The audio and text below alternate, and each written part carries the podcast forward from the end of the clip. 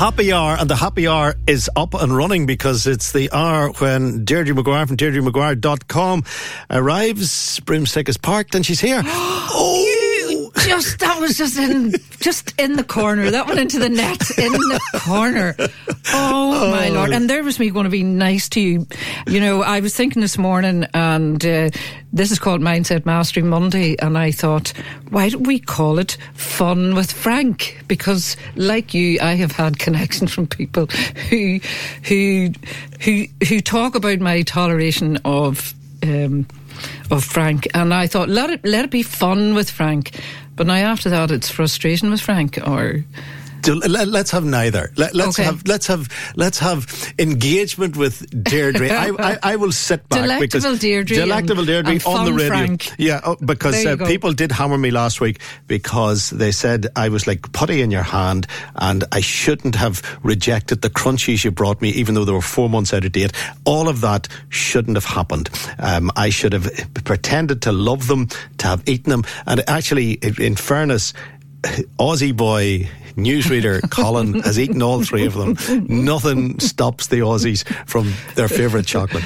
So, what are we talking about today? Well, in answer to that, always be honest. I thank you for your honesty, Frank, because um, when you're honest, um, you're ahead okay even if it um, even if it is difficult even if it's a challenge if you're one of those people out there who can't speak up you know i was working with a lady last week and she was almost on the verge of suicide because for one reason because she had spent her life not speaking up and when you don't speak up it accumulates so if you're one of those people who's listening to this and you say you know something I'm going to speak up. I am going to speak up. That's my new mantra. Anyway, today my topic was kind of like a two part um, because my topic was connection. This is a very important time of the year to focus on that because if we disconnect, we we can die. We can die inside. Connection is a crucial aspect of our mental health and well-being. In times of trouble, we are inclined to withdraw and isolate. Do you ever do that? Would you ever if you if you had a problem, if you had a problem, Frank, now I know you don't. I know you have no problems. But if you did have something that was really bothering you, would you be apt or prone? Would you speak up about it, or would you go inside and you know internalize it? Would you be more likely to speak about it to someone, or would you not? It would depend if it involved another person. If they, if there was someone annoying me, or someone was the problem, I would I would deal with it. I would I would call them out on it. Would I, you? Yeah, yeah, politely and conversationally, and I, I would deal with it. But if I had a, if I had something on my mind which wasn't anyone else's business, I wouldn't I wouldn't go around saying, "Oh, you know, I'm I've this and I want to tell you all about it." Uh, you know, I, I I like to retain. You sound my, almost disdainful the way you're saying that. What do you mean disdainful in like, in, like, in that context? Like what you're saying that? Oh, I wouldn't do that because I wouldn't talk about it. But that could be the very thing that sows the seed of that internalization of pain that we're talking about that causes people that ends up. You know, it's like a snowball rolling down a hill if you don't deal with it. So yeah, well, like okay, what, what would you oh do with that if there was something that was bothering you? Okay, it wasn't a person, but it was something. If you were worried, okay, here's the vital difference. I, I if I had a problem in my mind or a problem about my health or something along the, those lines, I would go to the professional. I would go to the GP. I would I would say I'd like to talk to you about this, but I wouldn't go to the, the lads in the pub or on social media or to Deirdre McGuire. You know what I mean? I wouldn't. I mean, you would you you wouldn't. Well, no, I wouldn't. I'm not, I'm not going to burden, so, yeah, so, you with whatever is on my mind. What you're saying is that if you had a physical problem, you would go to the doctor. Yeah, I would, I would also go to the doctor if I if I was stressed mentally. Would you? Oh, of course I would. Why, why wouldn't you? Isn't that what a GP's for? Ha- have you ever done that, actually? Well, I've never been stressed. Yes, mentally. yes, that's, that's the question. No, you haven't. You've never felt stressed. So, well, at least you would take action. At least you would speak to another human being. Oh, well, I would a, certainly advise anyone. Or, yeah. yeah. If you, but this is very important. If you are at this moment in time coping with some form of mental stress, you yeah. should go to a professional. This yeah. is the point I'm making. It may be it may be a counsellor at a at a at some form of facility that helps people with mental illness. I'm not saying it has to be the GP, but it should be, in my opinion, it should be a professional. Go and speak to someone who knows what you're talking about. Don't talk to your mates about it. Well, that could be the first step. If you, if you, you know, just take the first next step. That's what I would say. Speak to someone. Connection is a. I, where's my? Um, you could, of course, say to your mates, "I feel stressed" or "I feel unhappy." Yes. You know, yes. you can have that conversation. But the how do I put this? The inner workings of your thought process, your personal life, your personal beliefs, your your your your inner person. You shouldn't be exposing that to every Tom, Dick, and Harriet. That that would be my opinion. Yeah, so what you're talking about is healthy boundaries. Correct. That's a brilliant way of putting it. Mm-hmm. So you're talking about healthy boundaries, and yes, we need those so that we can navigate our way through life. The other, but what we're actually talking about today is actually speaking up, a connection. A study conducted in 2018 by scientists from University College London suggests that total isolation which can be mental in our head when we stop speaking, can increase the chances of premature death by up to 50%. And those who were lonely we're more vulnerable to viruses and disease as a result of lowered immune system. So it's so connection is so so important. Totally. However you yeah. do it, make a conscious decision to speak to someone. And if you are that happy-go-lucky person that you are blessed to be, Frank, and a great value in the world, you your job is to connect with other people. If you find that easy to do, which you're actually doing, um, if you find that easy to do, then be the leader you know, some people are leaders and some people are followers. If you are the leader in that aspect of your life, speak up and connect with other people. Um, social connection can boost your mood and ma- so that you manage your emotions. But you see, digitally, you see, with the old phone, you know, there is actually an increase in loneliness. You know, we're now celebrating things with a heart emoji and a thumbs up. You know, this happened to me a few weeks ago where I realised I was connecting on the phone with my nephew and that I felt like I was connected to him, but I hadn't, hadn't, actually seen him in like two months. So I made the conscious decision to go and physically connect with him. So there's a danger of that, that we, it looks like we're more connected because we're watching each other and we see each other, what's going on. But actually, if you turned it off and went and connected with someone, it's so important. So, um, this also applies to your primary relationship. Are you in one or are you avoiding one? Um, how connected physically, sexually, spiritually, and emotionally are you? These are all aspects of your life and they are all important. Not one is more important than the other. It's very important to understand that. Um, and ask yourself. There are some people who aren't going to have any connection just by, by life. They, they won't have, they won't be able to tick off that, that list you went through. They may have connection with the carer that calls to see mm-hmm. them. That mm-hmm. might be the only connection they have. Mm-hmm. They might be a person who's so busy working that they see a lot of people, but they don't have a connection with anyone. They're bulldozing, bulldozing over the top of everyone. So yeah. it's it's not that easy just to go down that tick list but it is very important to raise awareness around it, and that's what mm, we're doing. Mm. So what we're doing is, if this is you and you're bulldozing your way through work, but you you lack that personal, intimate connection, start to look at that. You heard this today and you say, oh, yeah, I'm going to do that. What they're saying is right. And I am going to do something to take action on that aspect of my life. We are only as balanced as the part of our lives we look at least. So if your bank balance is way up and everything's healthy, but you, you you're starved of intimate connection, then your life's not balanced. If you are financially poor, but your connection with people is good, let's look at your finances, see what you can do. How can you get creative to bring more money into your life? Focus on that and take action on it. You know, complaining about it is not taking action. Um, addressing it and getting creative, using your higher mental faculties, your imagination, to to see what you can do about that aspect of your life. So ask yourself the question: How am I actively connecting with others in my life on a daily basis? You know, are there people in your work that you you never speak to? Is there someone in your office and well, I don't actually speak to that person? Maybe you could go and speak to that person. I do this consciously when I go to the gym. That's where I meet uh, my my community, and I will see someone new coming into the gym. And it's very easy to just not bother speaking to them. But I will make a conscious effort to go over to them and say, um, I'm Deirdre, what's your name? You're very welcome. Great to see you here. Something like that that just connects with people. And, and the joy of that is, you know, the payoff in it is that both people win. The person you've connected with wins, but you have a sense of well-being. And if you're someone who is struggling, do that. Speak to someone else and watch how you start to feel better. Okay. So the benefits to social connection include boosting your mood, reducing stress, and improving your self esteem. So when you do that and you have a sense of increased fulfillment, you are upping your endorphins. You can do that with chocolate.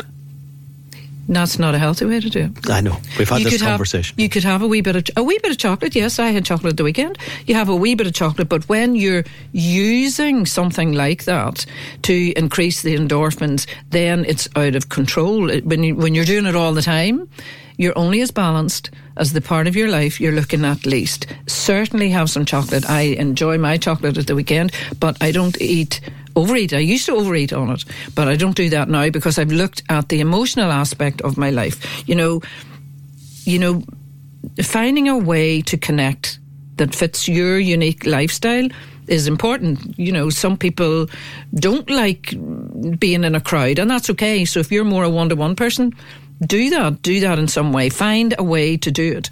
You but know, should you feel guilty if you're getting your lift from something that long term isn't of benefit to you? Well, you For should, example, the chocolate. Well, you should never feel guilty, Frank. Never. But see, this Guilt, is this is where you and I disagree. Guilt is toxic. It's poisonous. Yeah, but we've had this conversation before.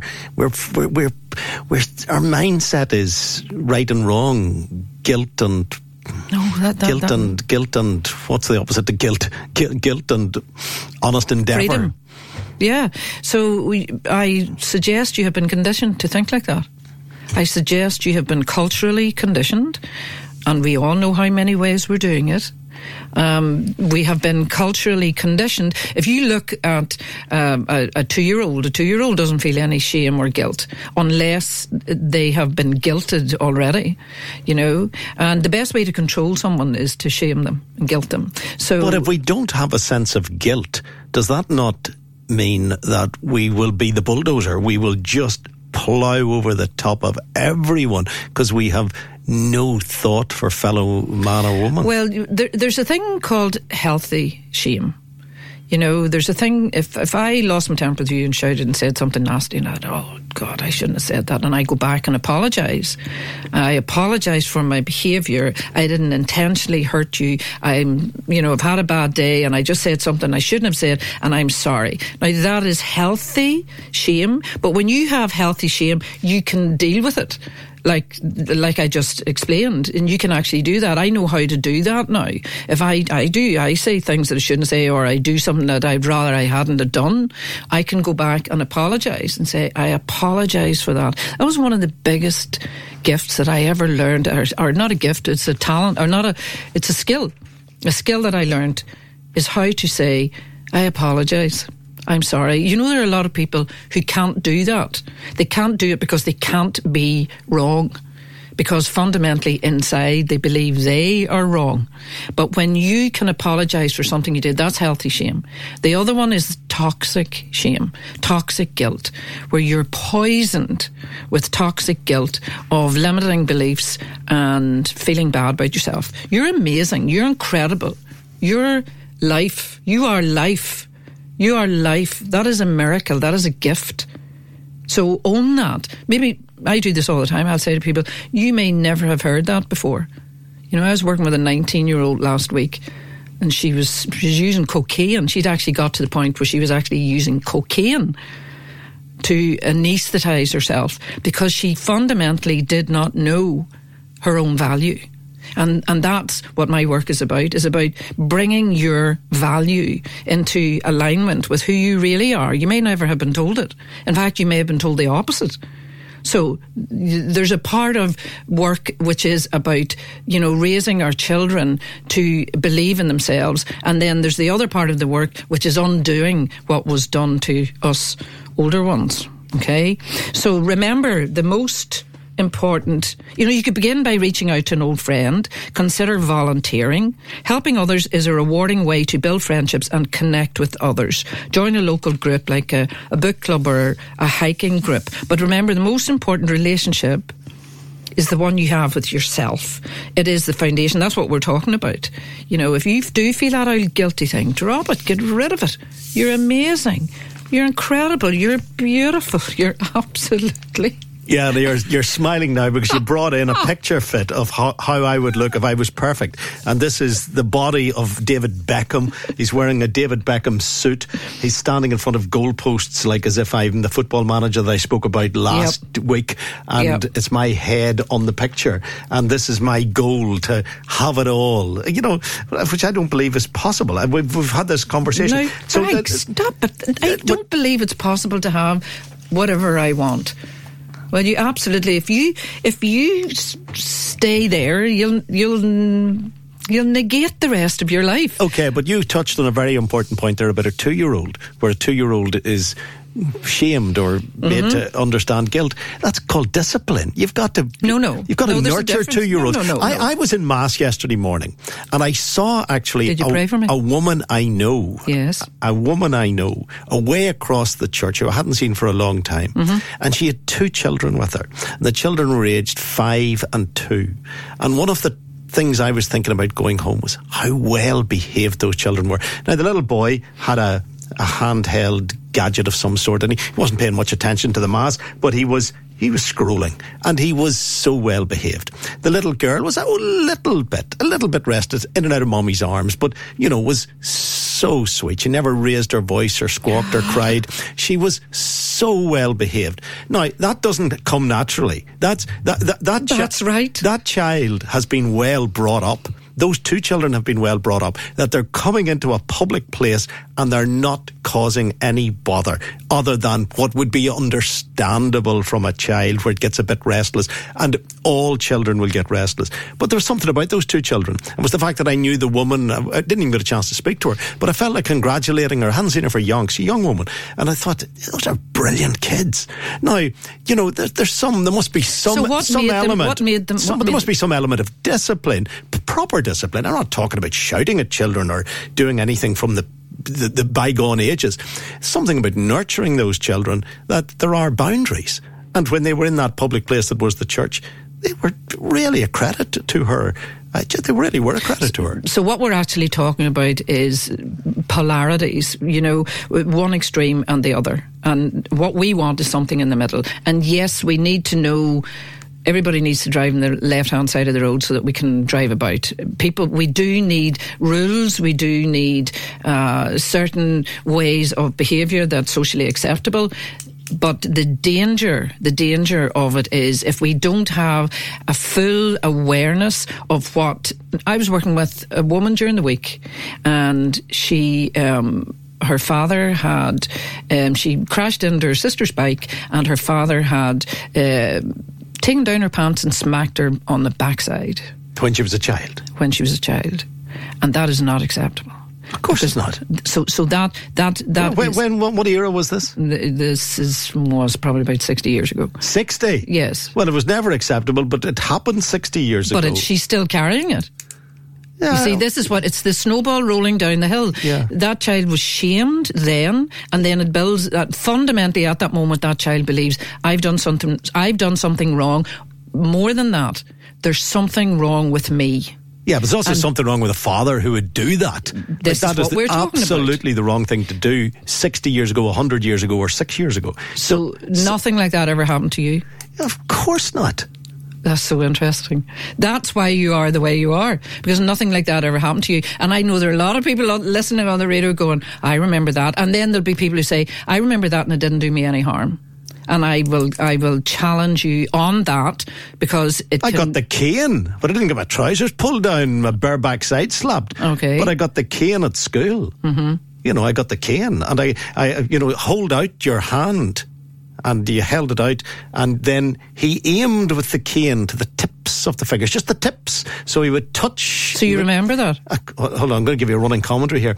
He would touch the tips of my outstretched fingers with the cane rise it up, the cane raised up. Then he would come down really slowly and touch the fingers again. Just gentle touch, just a little touch. And up one more time. And then the swish. And at that last second, you pushed your hand in slightly. So you didn't get it where he was aiming for. Yeah. You got it across the middle of your hand, which is less painful. And then he would check to see where the mark was and say, again, boy. And Frank, you're probably we're probably traumatizing people who are driving, and there are probably people crashing into ditches at the minute. It's all over now. For those of you who may have been traumatized by this, and this will trigger. That's what happens. Yeah. It triggers the mind, and then they go back into it. Yeah. And what it's all over now. It's not happening now. It's a beautiful sunny day, and we're sitting here laughing because what you actually do, you bring the person out of that. Yeah, but it didn't actually do me any harm. That I, that I, is so interesting. I'm not going back to detest the guy who did it. I, you know, at the time corporal punishment was around, he was a bit of an entertainer during the corporal punishment. Some of the other ones just went, whoosh, whoosh, you know, and that was it over. You know, and you back to lessons. You know, if you weren't if you weren't the one being hit that day, you got fifteen or twenty minutes out of him. So if that if executing you, if someone you, else, if you were watching lo- that happening to Laura now your, your daughter. How would you feel about it? Oh, for goodness sake! Like I was at the on the if threshold you, of when I joined the teaching uh-huh. profession. I was joining at a time when corporal punishment was now being done away with. Yeah. I would never have used a cane. Never in a million years would I have used it. But this was back in the 1970s. This was it was unacceptable. It shouldn't have happened. It was draconian. All of that. But were there times when I sat in the classroom and instead of doing the lessons, had an opportunity to watch a couple of guys getting done at the front of the room. Oh dear, it, dear, it, dear, it dear, up, dear. If anybody else is, no, that, would, that would actually about, traumatize me listening to that. It, took up ten minutes, you know, and you, it was ten minutes. Oh, oh dear. You know, you certainly weren't going to oh, leave mercy, during it. At the mercy of these poor individuals, you sat and thought, well, at least that takes ten minutes, and it wasn't me. Mm, it speaks volumes, Francis. Well, it speaks volumes. It was a bit like watching a public execution. I couldn't do that and I'm completely against capital punishment and would not, under any circumstances, go to watch that. So the yeah. point is that I'm making as a kid, watching it as a 14 year old or 13 year old, someone else getting a couple of and seeing whether or not the person doling out the cane got the tips of his fingers or the middle of his hand, or whether he had to do the tips of the fingers again because he missed them. Frank, was enter- you're traumatising the country. it, there's people but, that would be listening to that. But the way you're I actually traumatising it, me at this point. The the way, I handled it was it was like a form of entertainment. So it, now it hasn't affected me. Yeah. So what you did was you processed that information in a way that served you, and that's it's not what happens; it's how we do what happens. And, and it was brutal, and it was wrong, and it's to be condemned. Mm-hmm. Absolutely, Correct. totally. And the reason I, I, I specific, specifically said if it happened to Laura, what would you say? It was to bring your mind to someone you care about, and then it would start to activate your emotions. And you would say, okay, it was okay it happened to them because they're anonymous. It doesn't mean anything to me. But if I said it was happening to Laura, that would be a different thing. You would start to uh, think differently. You would start to feel. You would activate the emotions that are slightly buried, I suggest. Yes, but having, back there. having said all of that, mm-hmm. of course I would object to my daughter being disciplined like that. As for back in the 1970s, they the, the attitude wasn't, you know, I never went home and said to my parents, oh, I got the cane today. You were certainly weren't going to say that because then they would say, what did you do? It wasn't, it wasn't. You get it again? The, well, uh, no, the, my, I, parents, my parents never, never yes, hit me. But yes. the, the, point is, I would, I, if I had gone home and said I got the cane today, I'd have opened a whole can of worms as to some form of misbehaviour. So why was I going to talk about that? So yeah. children didn't go home and say they got hit. And that yeah. maybe was part of the problem. So the, those who, those who would have gone home may have got disciplined again for being disciplined in school because the the parental attitude of the 60s and 70s would have been to support the school for corporal punishment. Whereas the mindset of the time should not have allowed that. The government of the time should not have allowed it. Mm-hmm. Parents should not have allowed it. Teachers should not have allowed it. But you can't blame the 13 year old child for dealing with it by seeing it as a form of entertainment while someone else is getting I'm it. not, no, I'm not blaming anyone. I'm just observing with curiosity the, uh, the way you process information yeah. and the way you handled it. And you handled that to serve you. And that's great. But someone else could have been watching that and it would have had a totally different effect on them. And what we're doing is is raising awareness around it so that you understand how your mind works, learn more about it. If this interests you, find out more about it, and you too can have an amazing life. You can set your goal, get crystal clear on it be the manager of whatever football team you want to be, or lose that stone that you said you were going to lose by the 31st of March. That's what that um, uh, picture is about. Anyway, it's always a pleasure to speak to you, Frank. Deirdre McGuire, DeirdreMcGuire.com. Thank you very much. And if I can have a body like David Beckham by the 31st of March, as I said was my aim last week, I will do my very best. This is U105.